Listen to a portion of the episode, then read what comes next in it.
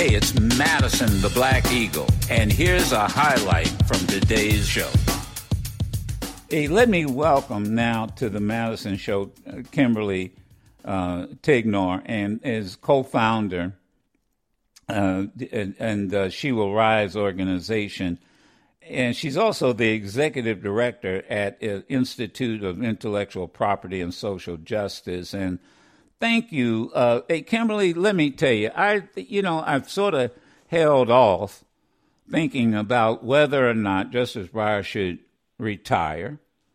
Um, and I kind of called on a, uh, an old country western song. You got to know when to hold them, fold them, and, and and walk away. And know when to walk away. and know when to and when to walk away. And I so, and sometimes run. Um, but but um, but you know what? And I kept holding off because I hate to tell people, you know, who maybe you know feel like they they still have something to offer, but this is about timing, political timing, is it not? I mean, I think that the timing question it is it, it, every listen. It's always about timing, right? And I feel like, I mean, even when you think about these pipelines throughout the federal judiciary leading up to the Supreme Court, is about timing, it's about consistency, and it's about focus. I feel like that's even a lesson that we've learned um, in watching what's happening on the Supreme Court now. You know, and I know that on everyone's mind, as far as you know, Justice Breyer and his decision as to whether or not he should or should not retire. It's something that has, that certainly was on every was front and center on everyone's mind um, this past summer. And it's just you know as I sit and reflect about it and reflect on his legacy and his prestigious and amazing career um, in service, I do think it is a missed opportunity or regrettable that we just did not have an opportunity to further diversify the deliberative body that is on that Supreme Court now. And this speaks to another position, and I am and I do not hesitate to take this position. Damn it, it is time, it is past time for a black woman to be represented on that United States Supreme Court. I mean, way past uh, uh, time. Well, now, thank you for go that. Ahead. And thank yeah. you for having us on this morning. I, I really appreciate it, and I appreciate this discussion. Um, for people who might argue, oh, well, you just want a black woman on. So let me hear your argument, Kimberly, as to why that would be important. I know the historical significance, but why is it important that a, that that a black woman be on the United States Supreme Court? So I would say there's two there's two parts to this answer. The first part is that I think that a lot of people miss that the Supreme Court and honestly the judiciary as a whole, as these justices are making their decisions, it is a deliberative process. They are each weighing in and using their own lived experiences to help guide where they land on every single one of these decisions. And so, you know, from a represent, representation standpoint, we can just get that fundamental marker in there to say this is about lived experiences. This is about bringing mm-hmm. in diverse perspectives. Right. On the second hand, I would say that black women, you know, we sit at the intersection of gender and race bias, and as a result, we have we are uniquely qualified at making sure that identifying who is not at the table, working to bring them in, be it as through representation or just through through thought, right? To bring their make sure that they're being included and thought of as we deliberate. And you know, we really are um, the masters of leaving the door behind us open, right? And bringing those in as a result of us being able to sit at the table. Um, so I would say that that is how you know that is the unique quality a black woman would bring to the Supreme mm-hmm. Court. You know. Yeah, because as you're talking, and a lot of people may or may not know this, I'm certain you do, your organization, She Will Rise, and, and the Institute on Intellectual Property and Social Justice, these associate justices all sit around the table. And like you said, they deliver. They, they deliberate. They bring to their perspective. Uh, so if you're Hispanic, you bring that perspective Uh, you, if you're a white male, you bring it. Uh, who best to bring the perspective of the majority of American citizens and voters in this country than a black woman, who, is, by the way, is not at that table. They're not at that table when they discuss these issues and and come up with uh, with the decisions. Now, this is a political strategy question.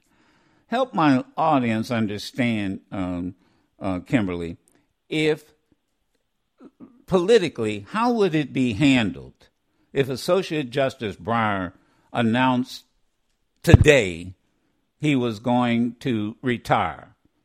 What would be the political process, and how and and how would we navigate past uh, McConnell and the Republicans in the Senate?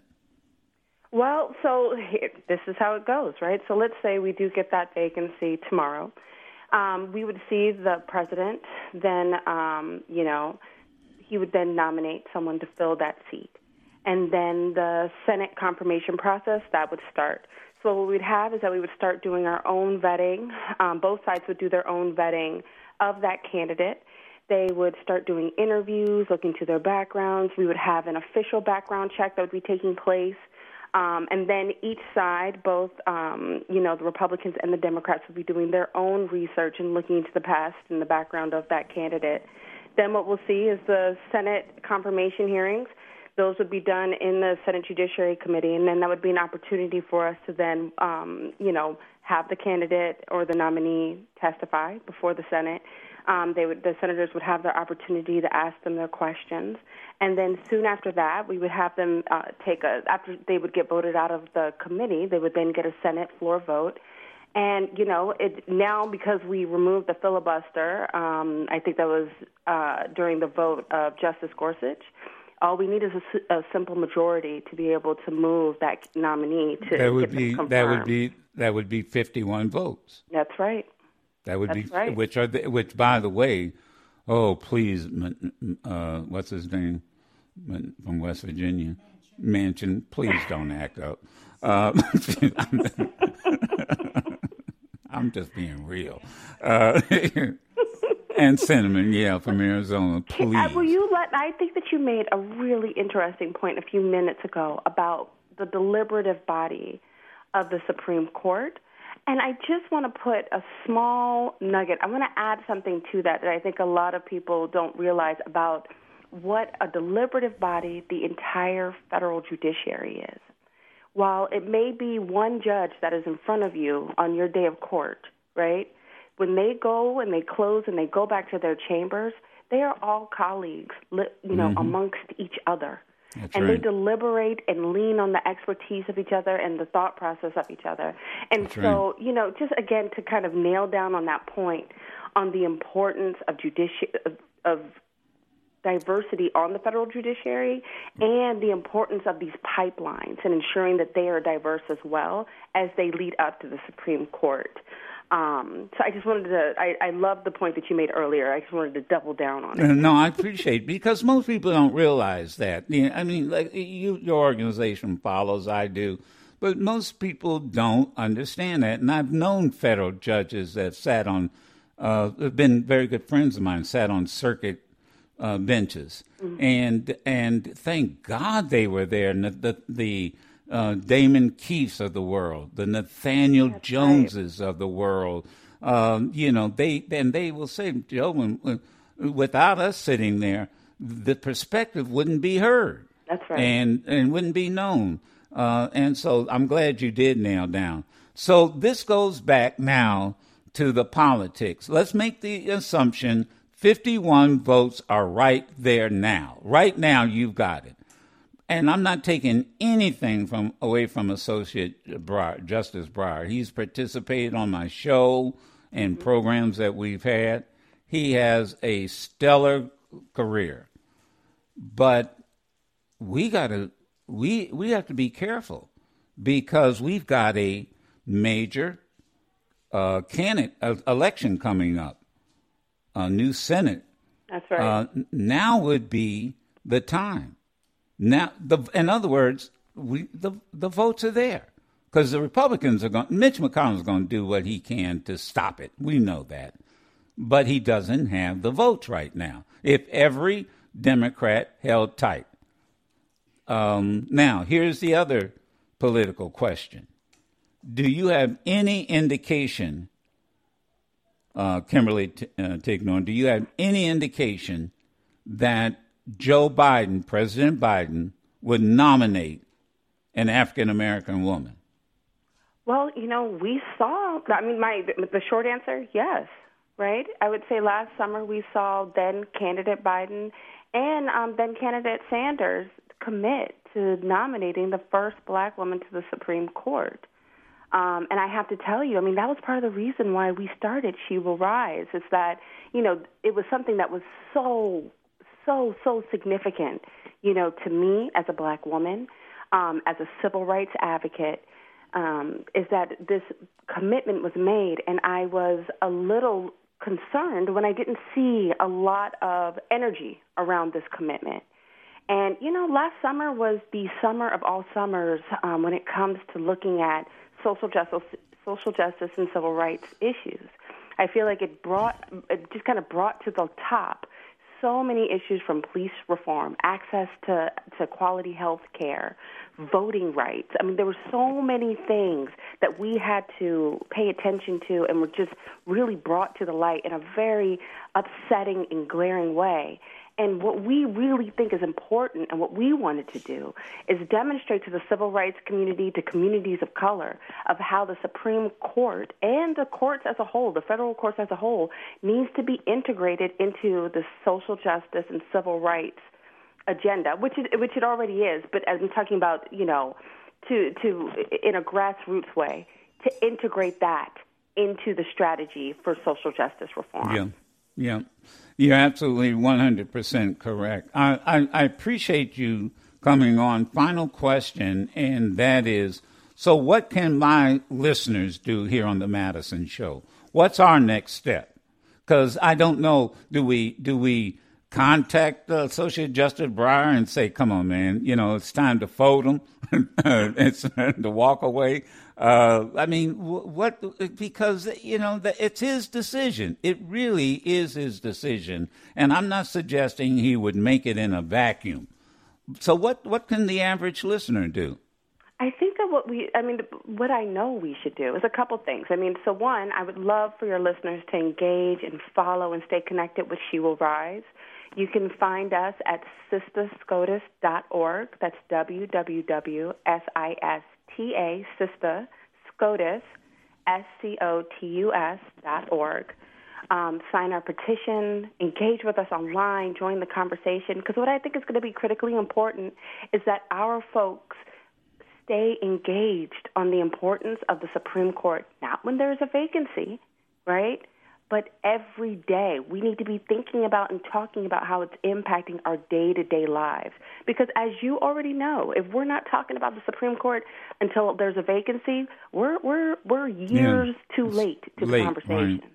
Yeah, and and I also know this, um, and I want everybody to understand it. Although sometimes I think they get fooled.